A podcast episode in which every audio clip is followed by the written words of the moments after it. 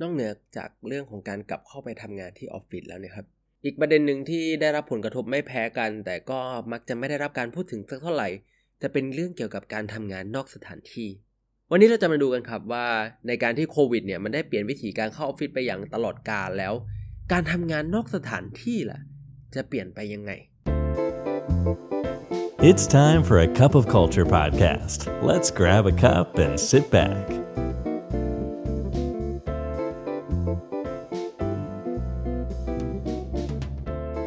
สวัสดีครับ ได้เวลาจิบกาแฟคุยกันเรื่องวัฒนธรรมองค์กรกับ a c a b of Culture อีกแล้วนะครับ วันนี้แก้วที่ 315 อยู่กับผมเหมือนเดิมนะครับท็อปนัทวุฒินะครับ สวัสดีคุณผู้ฟังทุกท่านนะครับ ตั้งแต่ 2 ปีที่ผ่านมาเนี่ยนอกเหนือจากการทำงานที่บ้านแล้ว เราก็ยังมีการถูก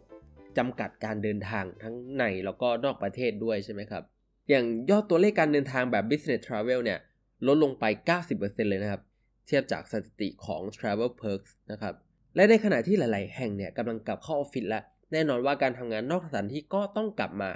แล้วมันก็เป็นส่วนที่เมื่อหลาย ๆ องค์กรเริ่มต้นทำนะครับ จะพบว่ามันน่าปวดหัวกว่าที่คิดไว้ตอนแรกนะแล้ววันนี้เราก็เลยมีบทความหนึ่งมาฝากครับ เป็นบทความจาก Time Management Coach ครับ ที่ชื่อว่า Elizabeth Grace Saunders นะครับ ที่เขาพูดถึงการใช้บทเรียนที่เราเรียนรู้จากการทำงานแบบรีโมทเนี่ยมาช่วยให้การปรับตัวเข้าสู่การทำงานนอกสถานที่ในรูปแบบใหม่เนี่ย เป็นเรื่องที่ง่ายขึ้นครับ โดยคุณซอนเดอร์เนี่ยก็ได้มีประเด็นอยู่ 4 ประเด็นด้วยกันนะครับ โดยเริ่มต้นจากการที่เราต้องดูให้ดีก่อนครับว่าการเดินทางเนี่ยมันเป็นประโยชน์แค่ไหนครับในการดึงการทำงานนอกสถานที่กลับมาใช้ในเวลานี้นะครับ เราควรที่จะคำนึงให้ดีนะครับ ว่ามันเป็นประโยชน์ที่สุดได้ยังไงได้บ้าง เช่นมีงานส่วนไหนที่การทำงานที่ผ่านมาแบบออนไลน์เนี่ย มันไม่มีประสิทธิภาพเท่าที่เราอยากได้เลย แล้วก็สามารถที่จะใช้การเจอหน้ากันได้เป็นประโยชน์ที่สุด โดยหลักๆ แล้วเนี่ยลูกค้าของคุณซอนเดอร์พบว่างานประเภทที่เป็นประโยชน์ที่สุดเนี่ยได้แก่พวกกิจกรรม retreat ครับ retreat เพื่อออกแบบกลยุทธ์องค์กรนะครับ การไปเยี่ยมสาขาสำนักงานอื่น เพื่อเรียนรู้เกี่ยวกับบริบทงานที่แตกต่างกัน งานขายที่ต้องเป็นการเจราจานะครับ แล้วก็สุดท้ายก็คือเรื่องของ networking conference นะครับด้วยความท้าทายต่างๆ ที่ตามมาในการที่การจะออกนอกสถานที่แต่ละทีเนี่ยมันท้าทายมากๆ ในช่วงแรกของการกลับมาเราก็เลยแนะนำให้ให้ความสำคัญกับ ชิ้นที่มันจะจำเป็นจริง ๆ ครับ แล้วก็เป็นประโยชน์สูงสุดในแต่ละครั้งที่เราต้องออกนอกสถานที่เนี่ย เพราะว่ามันจะช่วยลดความเสี่ยงที่เกิดขึ้นจากการนอกสถานที่โดยไม่จำเป็น อีกประเด็นหนึ่งเลยนะครับ ก็คือว่าอย่ายึดกรอบการทำงานแบบเดิมๆครับ เพราะนอกเหนือจากการพิจารณาความจำเป็นแล้วเนี่ย การทำงานนอกสถานที่ความถี่เองก็เป็นเรื่องหนึ่งที่ควรพิจารณาครับ เช่น ก่อนหน้านี้เราจะเคยพบลูกค้าในทุกๆ ไตรมาสปีละสี่ครั้งเนี่ย เราจะต้อง ทิ้งรูปแบบนี้ไปนะครับเราก็ลองตั้งคำถามว่ามันจำเป็นแค่ไหน จริงๆ เราอาจจะสามารถที่จะเจอหน้า 2 แล้วออนไลน์ 2 ครั้งก็ได้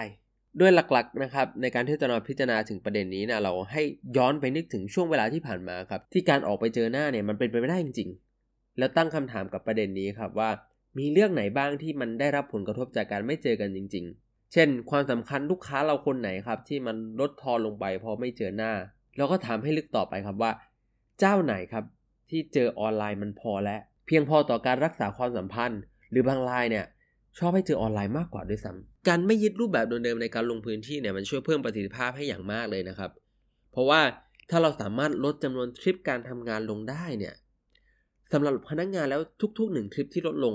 จะช่วยประหยัดทั้งเวลาการทำงานและเวลาส่วนตัวได้อย่างมหาศาลเลยทีเดียว อีกประเด็นหนึ่งที่ต้องพิจารณาครับคือความค่อยเป็นค่อยไป เช่นเดียวกันกับที่หลาย ๆ คนเริ่มมีคำถามที่ว่าที่ผ่านมาเนี่ยเราเดินทางไปออฟฟิศอย่างนี้ทุกวันทุกวันได้ยังไงนะเพราะว่าการเดินทางนอกสถานที่เนี่ยไม่ว่าจะไปออฟฟิศหรือลงพื้นที่งานกลายเป็นเรื่องที่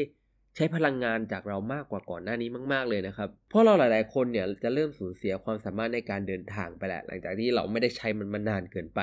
พอออกนอกสถานที่เนี่ยมันทำให้การจัดกระเป๋ามันยาก การนั่งรถนานๆเนี่ยมันทรมานกว่าเดิมอย่างไม่น่าเชื่อ หรือการนั่งเครื่องบินมันเป็นเรื่องที่เหนื่อยกว่าที่จำได้มากๆเลย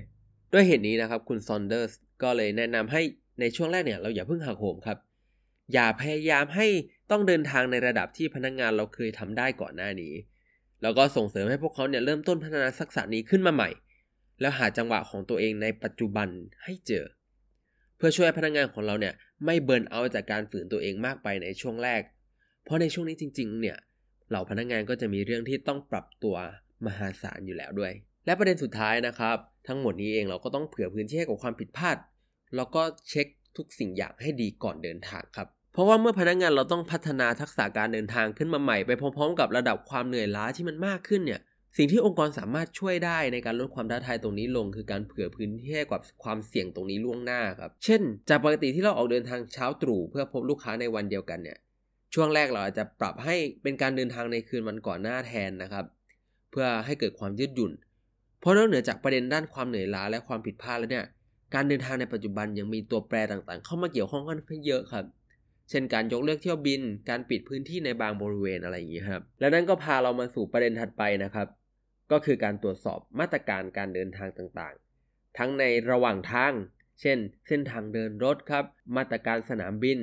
แล้วก็ในส่วนของปลายทางเช่นกัน เช่น นโยบายการเข้าพื้นที่ของลูกค้าครับ หรือการสถานที่การจัดงาน และทั้งหมดนี้เราก็ต้องพิจารณาถึงการเปิดปิดของสถานที่ครับ สิ่งอำนวยความสะดวกที่อาจจะเปลี่ยนไป เช่น ร้านถ่ายเอกสารหรือร้านเช่ารถบางแห่งอาจจะหายไปแล้วนะครับ และแน่นอนสุดท้ายคือ รวมไปถึงมาตรการที่เกี่ยวข้องกับโควิดด้วย เช่น ข้อกำหนดเกี่ยวกับวัคซีนนะครับ ในทั้งระหว่างทางแล้วก็ปลายทาง การต้องแสดงผลตัวหรือความจำเป็นในการกักตัวครับ และทั้งหมดนี้ก็เป็น 4 ประเด็นนะครับ ที่คุณซอนเดอร์สเขาให้มาเกี่ยวกับการทำงานนอกสถานที่หลังจากที่สภาวะโควิด เพราะว่าการทำงานนอกสถานที่หลังจากนี้เนี่ยจะเป็นเรื่องที่ท้าทายกว่าเมื่อก่อนมาก เพราะเราต้องรับมือจากการฟื้นฟูทักษะการเดินทางนะครับ แล้วก็เงื่อนไขที่เปลี่ยนไปจากที่เดินทาง นั่นทำให้การที่องค์กรจะเริ่มต้นฟื้นฟูการทำงานนอกสถานที่ใหม่นะครับสี่ประเด็นก่อนหน้านี้ก็เป็นเรื่องที่สมควรแก่การพิจารณาครับ ซึ่ง 4 ประเด็นก็ได้แก่การเดินทาง เฉพาะที่มันเป็นประโยชน์จริง ๆ ครับ แล้วก็ไม่ยึดกรอบการเดินทางแบบเดิมๆ รวมถึงแบบแผนการเดินทาง เพื่อลดจำนวนการเดินทางที่ไม่จำเป็นลงนะครับ พร้อมกับค่อยๆเป็นค่อยไปในการฟื้นฟูงานตรงนี้นะครับ แล้วแล้วก็สุดท้ายก็คืออย่าลืมเผื่อเวลา แล้วก็เช็คความเปลี่ยนแปลงของทั้งวิธีการเดินทางนะครับ แล้วก็มาตรการเกี่ยวกับสถานที่ปลายทางให้เรียบร้อยก่อนที่จะเดินทางครับ ทั้งหมดก็เป็นประเด็นของผมในวันนี้นะครับ และสุดท้ายนี้ก็อย่าลืมนะครับว่า ไม่ว่าจะตั้งใจหรือไม่ก็ตาม วัฒนธรรมองค์กรก็จะเกิดขึ้นอยู่ดีครับทำไมเราไม่ตั้งใจสร้างวัฒนธรรมองค์กรในแบบที่เราอยากให้เป็นกันล่ะครับสำหรับวันนี้กาแฟหมดแก้วแล้วนะครับ แล้วเราพบกันใหม่ในครั้งหน้า สวัสดีครับ